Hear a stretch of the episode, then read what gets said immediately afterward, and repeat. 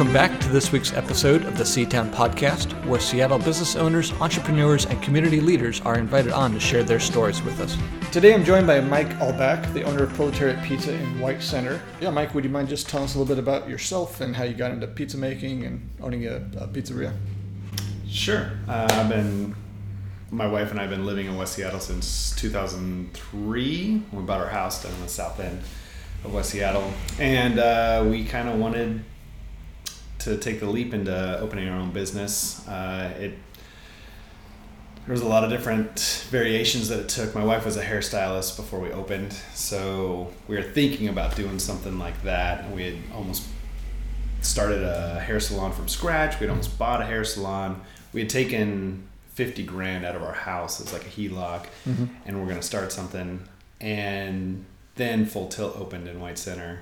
Started talking to Justin, who owns Full Tilt. Yep. And really was just a huge inspiration. Right around that same time, Zippy's opened up as well at 16th and Holden, and we'd met Blaine as well. And just how those two guys opened up in the area really gave us some inspiration. Sure. And then Justin was finally the one that we were talking about opening a sandwich shop. And in talking to Justin, getting to know him, he actually suggested opening a pizza place. And I think that there had been some studies at some point that said like what the neighborhood wanted. Like they'd done some surveys, maybe through the CDA or something. And one of the top ones was a pizza place. Okay. And so we decided to dive into it. And we were just we were home cooks. We didn't have a huge budget for opening something. Yeah. But White Center seemed like a place where kind of that bootstrapper mentality could work. Yep. And we found a bakery that we bought the assets of. And in there, it was funny. It's like I was in telecommunications, and my wife wanted to get me out of there. Like, I think it's one of those things that I didn't realize I wasn't that happy, but my wife could see it. Okay. And so we were trying to figure out how to switch to do something our own. Okay. And I had some pretty heavy, I had a couple things that I wanted there to be in a space if we found a space so we didn't have to pay for them. So I wanted there to be a hood. I wanted it to be in that main strip of White Center between 16th and 98th. Between Roxbury and 98th on 16th. Yep. And nothing was available when we first started looking, but then at some point the bakery came up for sale. And in the first 2 years that we were open, I was still working at AT&T Wireless. And just making it work. The plan was to be there for 6 months, have them overlap by 6 months, and then that turned into 2 years before we could finally step away and make it work. Sure. Yeah, the being in telecommunications and then kind of a restaurateur is quite different there. How did you get into telecommunications? Even telecommunications, I kind of felt like I fell into it. Okay. I went to school for drafting. Like even in high school, I wanted to do drafting. I wanted to be an architect at some point, but drafting and AutoCAD was what I was really into, and I went to a technical college for drafting and did that for a few years after I graduated.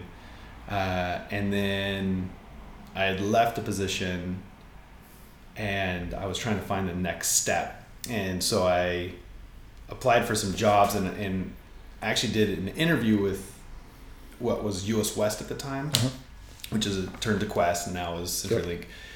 So at US West, I did a phone interview, and even I thought I was applying for a drafting job, and through the course of the interview, just nothing sounded familiar. Yeah. And I was just like, I'm sorry, but what is this position for? Yeah. And they're like, well, it's like I can't even remember the term for it at this point, but a CCT was the acronym for it. Okay. And I was like, all right. And I felt like I just BS my way through that interview. I mean, there was stuff about safety. I just was coming up with stuff off the top of my head. Yeah. And I fell into this telecommunications job, which was a union gig. It was pretty sweet. And I was there for a few years, and they had hired a ton of people with the idea that they were going to have a bunch of people retiring. Okay. And it didn't work out that way, and I think the economy kind of went down a little bit as well at the time, and they ended up doing a big layoff, and I got laid off in 2003, I believe. And then,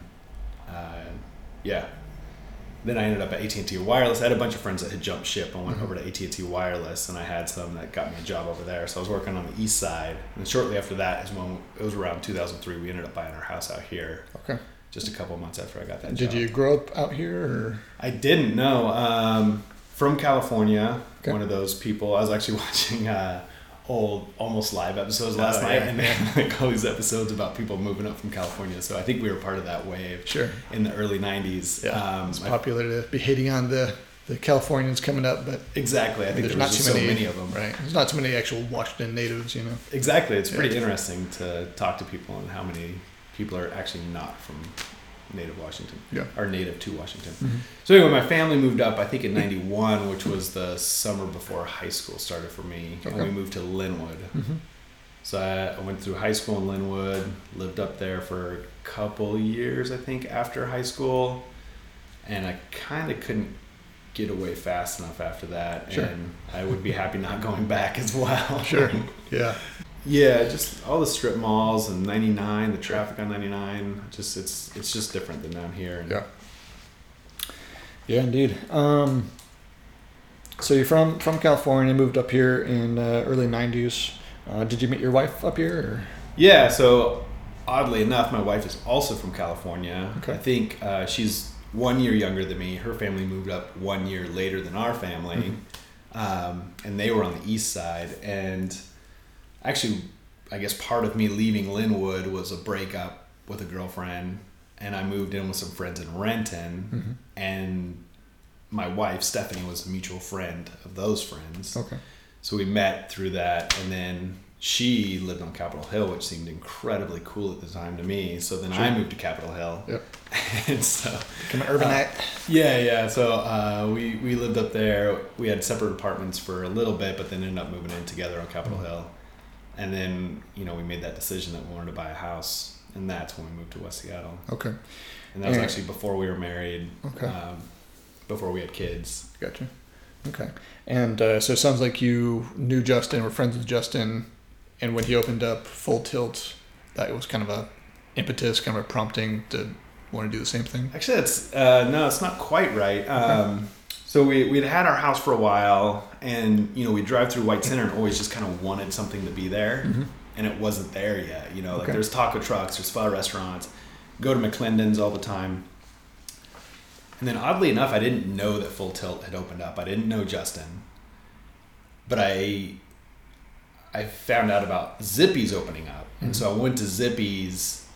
And they had milkshakes with Full Tilt ice cream. And in talking to Blaine, I said, "Where's Full Tilt?" And he's like, "Oh, it's right in White Center." And I was like, "Oh, really?"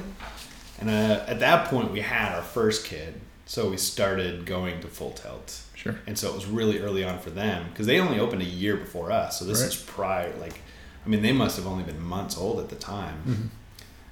So back in those days, it was, Blaine was working at Zippy's all the time, the owner. Justin was working at Full Tilt all the time as the owner, before that kind of grew out of those roles a little bit more. So we just got to know Justin and Blaine through going to their businesses and just the inspiration of them showing us that this could happen. Sure. That's awesome. What do you love most about your business now? I mean, I assume it's kind of transformed as far as, your role when you first opened and... To where you are now. How long's Proletariat been around? 7 years, since September 2009 was when we opened. This year we'll have 8 years, I guess. Yeah, 7 years. Okay. The thing I love most, I think, hasn't really changed a whole lot. And the business part of it and my role there has evolved quite a bit, but I still like being part of the community and talking to the customers. Yeah. I like just kind of being that face. Somehow I've always ended up being the face of Proletariat. Like my wife and I are totally co-owners. It's just the two of us.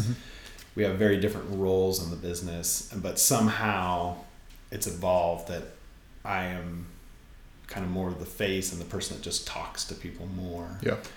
Stephanie does a lot of the back end stuff, a lot of office bookkeeping and different things like that. And I'm just the chatty guy. Sure. And it's funny, I think sometimes we joke about it, obviously, but we talk about how that might have come to be. And Stephanie's job prior to Proletariat was a hairstylist, where she had to be on all the time and talking to people all the time. And where I was like kind of in this pseudo tech world where I was behind a computer. Right, you're not interfacing with clients a whole lot, yeah. Exactly. We never talked to clients. It was more just coworkers trying to fix problems. I was in a troubleshooting on networks type of mode. So I would talk to different technicians and things like that, but it was never that talking to a customer and being on type of role. And so that's when we started Proletariat, it switched for us that we took on these other roles. Okay. Do you work behind the counter much these days, or hang out there, or is it mostly kind of like you said, you know, back office? Mostly stuff? Back office type stuff. And it goes in waves, but for the most part, yeah, we're there during the week, during the daytime. Both of our kids are in school now. When we started, our daughter was 2.5 and our son wasn't born yet. Yeah. So they were still at a point where we could take them in easily. Now they're both in school, so we don't want to go pick them up from school, then have to go in to work at the pizza plate at Proletariat. So yeah, we work during the day, and then we come in Friday night still. Okay. Still like kind of our most intense night. So we come in and help out, and it's a lot of like shaking hands and kissing babies for me. Sure. And Stephanie's behind the counter. And then the kids go off and play or go to the roller rink or something like that. So yeah, I definitely miss and miss just interacting with the customers more, and like we've actually developed friendships with some customers that's just been coming in for so long. Sure. Gone over to people's house to eat or different things like that. Yeah. Gone out to dinner, just become better friends with people. Sure. Sounds like kind of that customer interaction is kind of your favorite part about the business. Yeah, I think that's what's ended up being for sure. Okay.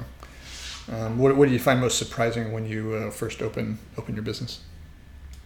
I don't know about first open, but I would say like one of the, I guess it would go back to when we first opened. I think one of the biggest surprises is how it's evolved and how it evolved from the beginning, really. You know, opening a business like that, a restaurant, we thought that we had our own ideas in our head, the direction that it would take. Like we wanted to open this cool place that, you know, there's a line before you open and, you know, there's a 2-hour wait for tables and that kind of stuff. But it just wasn't realistic with the neighborhood and what we had kind of set up, like the bones that we had set up. Sure. And it evolved into something very different that we like a lot. And that's just this neighborhood family restaurant. It's almost something that you feel like a developing neighborhood needs is like that pizza place that all the families can go to. You run into your neighbors, you know, people come in all the time, and then, you know, there'll be one table there and another person will come in to do a pickup or to eat with their family, and they run into people that they know. So I think that was the most surprising thing, is how it just evolved into its own thing. Rather than us having this foresight and forcing it into something that it couldn't be. But I am kind of captivated by that idea too, like the, you know, as we've done this for 7 years and you go to other restaurants, you realize that some restaurants, it's a very clear decision what they're going to create from the very beginning. And it, you know, sometimes it's just this fake persona, but that's kind of cool too, you know, for certain aspects. But it was really surprising to us to have such a idea of what it was going to be in our head, and then it just kind of evolved into a very cool thing in its own that's very different from what we originally thought it was going to be. Sure. It's funny thinking about it, you know, kind of think about, you know, your inspiration, for lack of a better word, of, you know, Zippy's and Full Tilt. Like those are the places you go to when, you know, you want a good burger, you know, good ice cream. Exactly. You know, or good pizza in this case, yeah. So what would you say that the Proletariat's known for? What kind of sets you apart? Because, you know, your White Center butts up against West Seattle, and there's a number of, you know, pizza places. You know, they're obviously different in their kind of their feel and what they offer. You know? Yeah. I mean, I definitely think that, going back to what I just was mentioning, I think that it is known as like that neighborhood spot. And, you know, even though it butts up against West Seattle, it is kind of still just floating out there on its own. Like we live technically in West Seattle, an area of West Seattle that I don't think a lot of West Seattleites consider West Seattle, but White Center happens to be the closest commercial area to where we live. So I think it is kind of known as that, it is that neighborhood place is something that it's best known for. And then also just the pizza. I think the pizza kind of stands on its own. We've somehow, some way created like this great product that is not only your neighborhood pizza place, but it is also a destination for others. Yeah. I mean, there are people coming all the way from Admiral or the heart of the Junction to come down on a regular basis. Yeah. And we even have a couple customers that maybe lived out here before that come from Capitol Hill or things like that. There's even a family that I know of specifically that comes from Ballard for pizza. That's quite the trick in Seattle terms, yeah. Yeah, exactly, totally. I mean, and we do that. I mean, you don't expect everybody else to do that, but I mean, we're pretty into food, so if there's a restaurant that we want to go to, even if it's across town, like we figure out the way that it's going to work for us to go there. And like that family from Ballard, it was interesting. It evolved.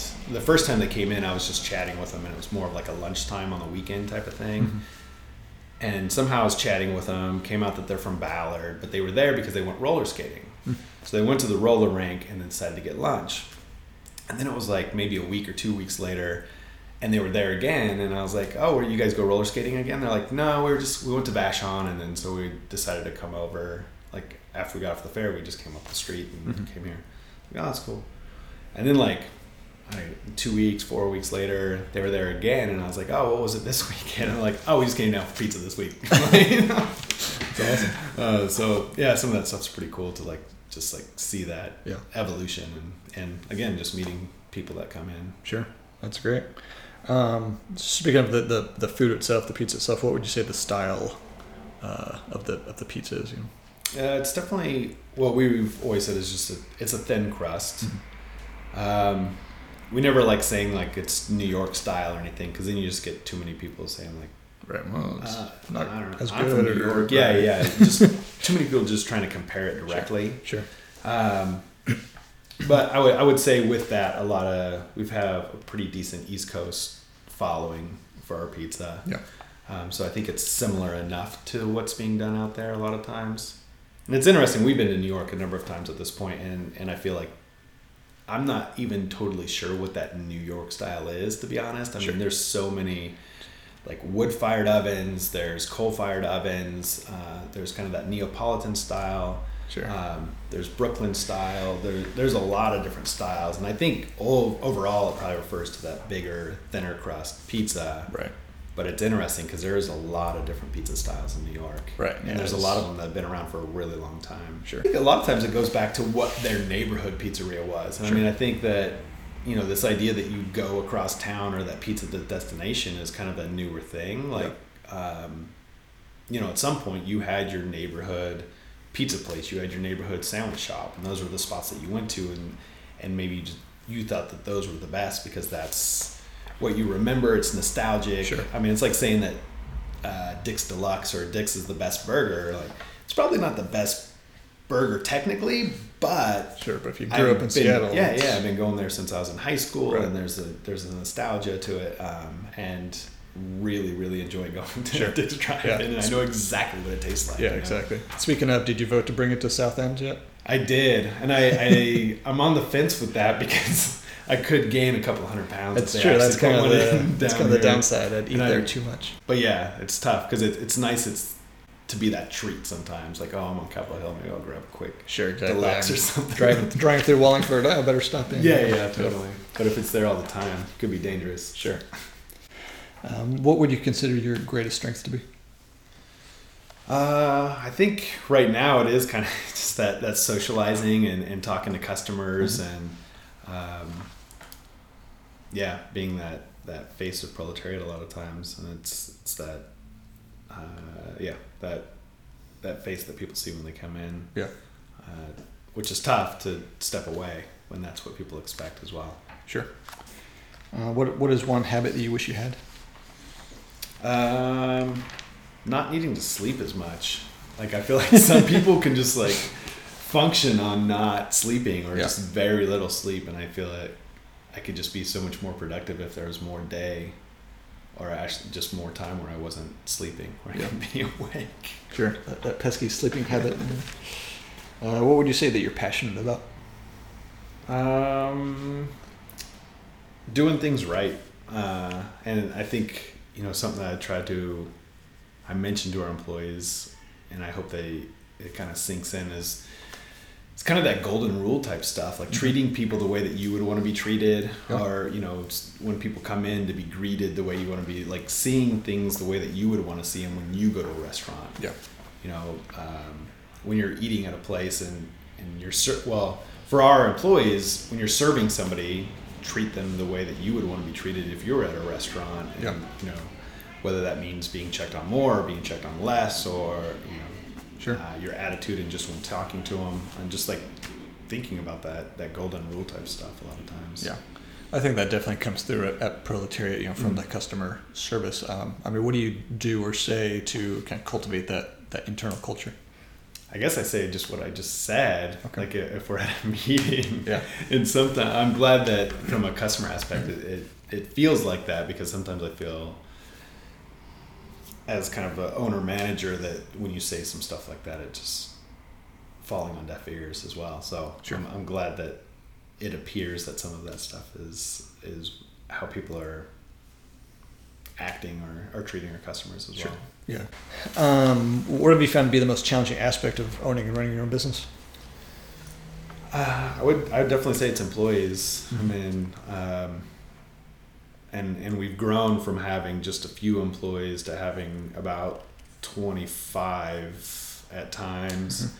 Mm-hmm. And even certain nights we have 15 people working alone just in one day. So, just managing employees. I think from our aspect, learning how to manage the employees and just kind of give the information that we want them to have, and spreading that information across 25 people without having a meeting every day or once a week or something like that. Yeah, trying to figure out the ways to do that, and just the realization that all of these employees have their own lives and their own agenda. You know, they have reasons why they can't work certain days, or they have their own life emergencies and things like that. They're not here for the same reasons that we are. It's definitely. Okay. What would you say is one lesson that you've learned kind of from in the process of learning to overcome those obstacles of managing people and getting everyone on the same page? I think we're still learning it, but just getting a lot more stuff written down.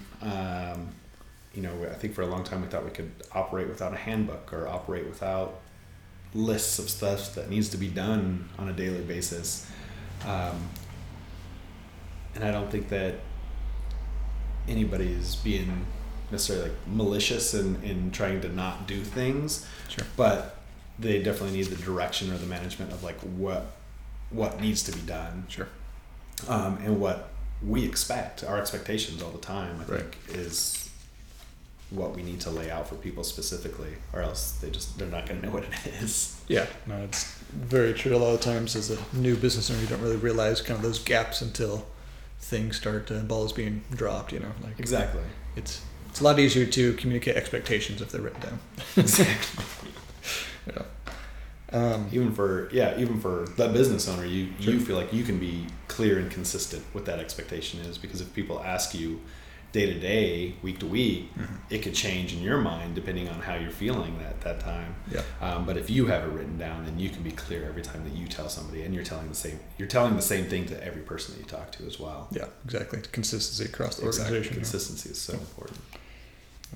In the past, what would you say is holding you back from becoming the entrepreneur you are now? You know, 8 years in.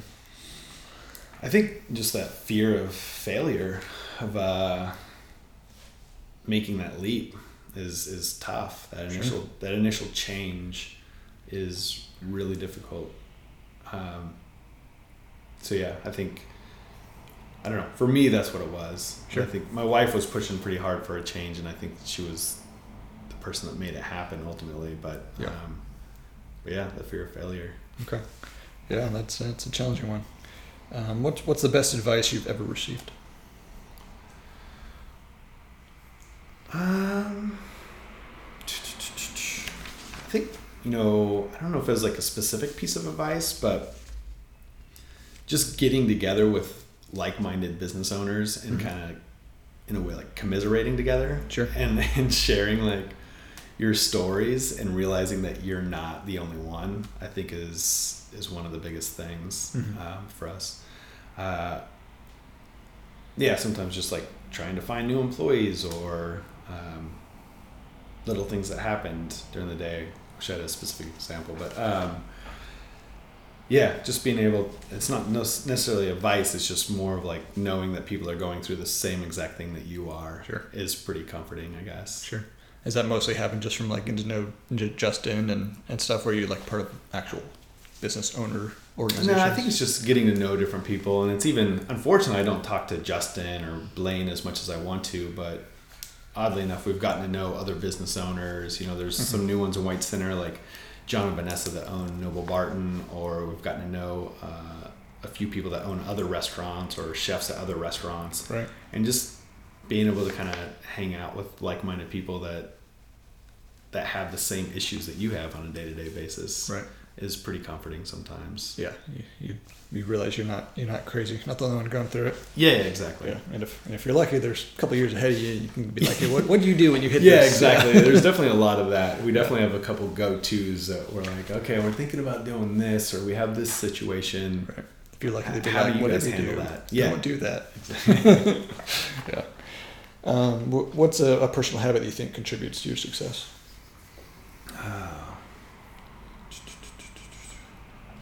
I think, again, just like wanting to do things right, wanting to serve a good product.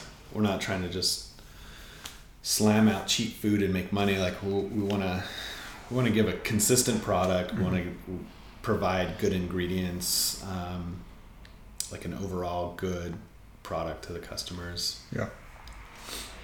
Yeah. Do you listen to podcasts? I don't. Okay. No. Well, I won't ask you what your favorite ones are. Probably Seatown. Well, nice. It wouldn't take long to get through all the episodes. Yeah. If you could recommend just one book to our listeners, what would it be? I think it would seem kind of cliche, but I think the Anthony Bourdain, like his, unfortunately I can't even think of the name of it, like the first one that he wrote. But again, I'm not a huge reader. Mm-hmm. But the Bourdain books and then the Bukowski stuff is like the stuff that's more my wheelhouse of reading, I guess. Okay. Who's Bukowski?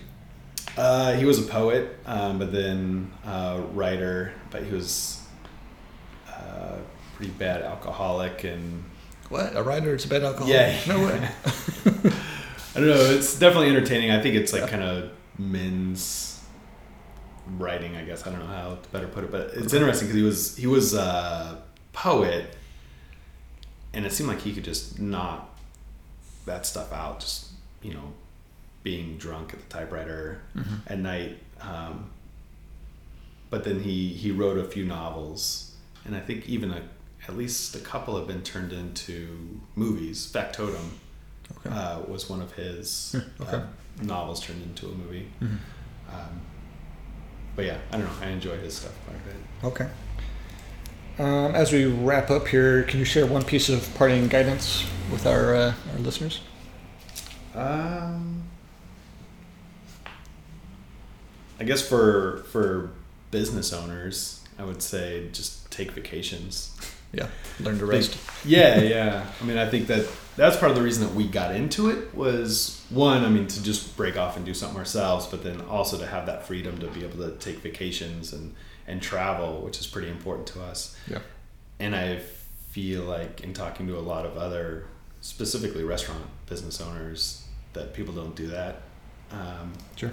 I think just figuring out a way to get away for a few days or a week or more is pretty important. Kind of just rest and have that downtime, and completely detached from it if possible. Sure. How have you and your wife learned to do that? I mean, I know initially you're kind of, you know, on 24/7 as you're doing everything. Yeah, I guess that's kind of an interesting thing about us and how we started too, is that, like I mentioned earlier, for the first 2 years we were open, I was working at AT&T. Mm-hmm. So early on, we never stopped taking vacations. We would just close. Okay. Because we had a stable income, and I would get paid vacation time. We had insurance, like all this stuff. Sure. From like kind of a corporate job or a big company job. Mm-hmm. We would just close the business for a week and then come back at it. And then at some point our accountant was like, so how can you do this without closing? Like, because you're just losing revenue when you do that. Sure. So yeah, then we started figuring that part out about how you keep things rolling. Sure. While you're out of town. I assume that involved, you know, having managers and exactly. employees. And we're still struggling with that a little bit. It's just like the manager aspect of things. Yeah, just having managers that are taking care of things for us, and it's ebbs and flows. Like sometimes you'll have people that are really good, and then you lose them, and so then you have to get more people built back up to where you want them. Sure. That constant cycle of developments for the employees and managers. And yeah, totally. Great. Well, what's you know, if listeners want to find out more about you or Proletariat, what's the best way to get in touch or find out more? I think the very best way is just to come in and try Proletariat. Mm-hmm. Come in and try the pizza and check out the space and relax and let your guard down. Yeah. I mean, let your guard down as far as just like not having to cook and sure. hang out. Yeah, yeah. I mean, that's another thing. It's just like we want you to just be able to have that little mini vacation when you come in. Like mm-hmm. you don't have to cook that night. You don't have to worry about everything that's going on at work or personal stuff. You just get to come in, have some pizza, have a good beer, mm-hmm. And just relax for a little bit. Yeah. Other than that, we're on all the social medias. Okay. Well, not all of them, I guess. We're at Facebook and Instagram is where we're most active. Okay. And then what's the address? 9622 16th Avenue Southwest. Okay. And website? It is proletariatpizza.com. All right. Very good. Well, thank you very much, Mike. I appreciate your time. Thank you. Thanks for having me. Yeah, no problem. All right. Well, that wraps up this week's episode of the Seatown Podcast. Make sure to check out our guest's website, support what they're doing, and show them some love. If you liked what you heard on this podcast, let us know by writing us a very nice 5-star review on iTunes and subscribing. You can also find out more about me and other projects I'm working on by visiting seatown.com. Today's intro and outro music is courtesy of the Fascination Movement. You can find their albums in the iTunes store. The Seatown Podcast creator and host is Christian Harris. This has been a Seatown Media production.